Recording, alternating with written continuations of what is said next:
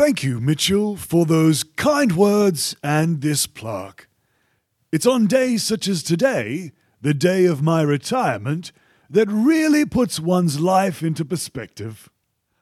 I started with this great company 32 years ago, and if you'd told me back then, when I first assumed the identity of a dead man, that I'd still be working here today, well, I wouldn't have believed you. Surely my deception would be revealed, I thought. But I've come to realize those fears were just the first day jitters that any new employee gets. Although technically I'm a citizen of no country, this job has always felt like home. From my humble beginnings as a mailroom clerk to leapfrogging my way to senior executive. What I lacked in formal qualifications, I made up for in forged qualifications. I was always ambitious, but I couldn't have done it alone. I'd like to make special mention of Sam Franklin and Harold Gibbons, senior executives who mentored me, nurtured my development, and cleared the way for my string of promotions following their still unsolved murders. Harold used to say, Find a job you love and you'll never work a day in your life. and I can attest to that. Excluding the decades of lies, the constant fear of exposure, and the daily threat of being forced to return to that hellish gulag. Well, these have been some of the happiest times of my lives.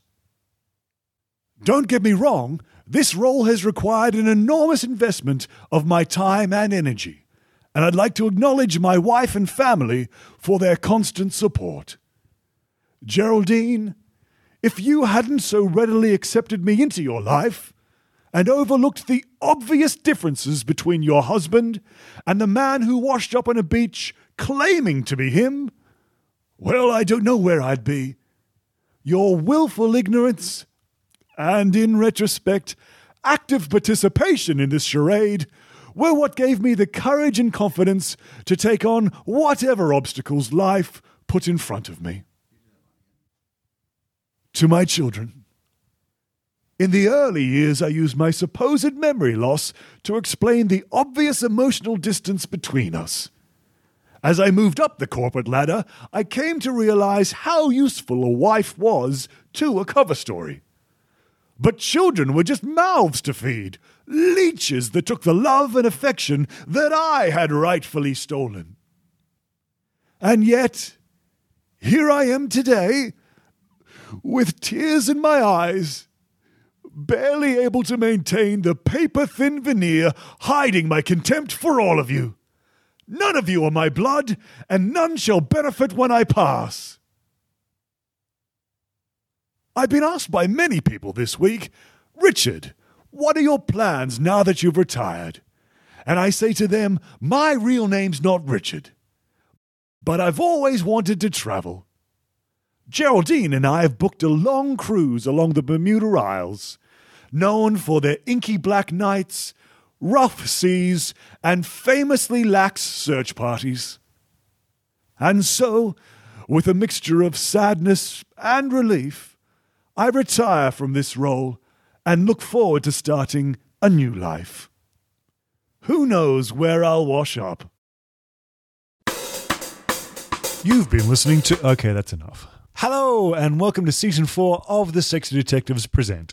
Now, if you're listening to this and wondering, how do I see these guys live? I have great news for you. You can actually come see us as part of the Brisbane Fringe Comedy Festival. We've got two shows. Our first show kicks off tonight. That's tonight, Tuesday, the 3rd of September at 9:30 p.m. at the Loft in West End. Our second and final show is Saturday the 7th of September. That one's on at 8 p.m. You can get your tickets online at stickytickets.com.au. Otherwise, check out our website for more information.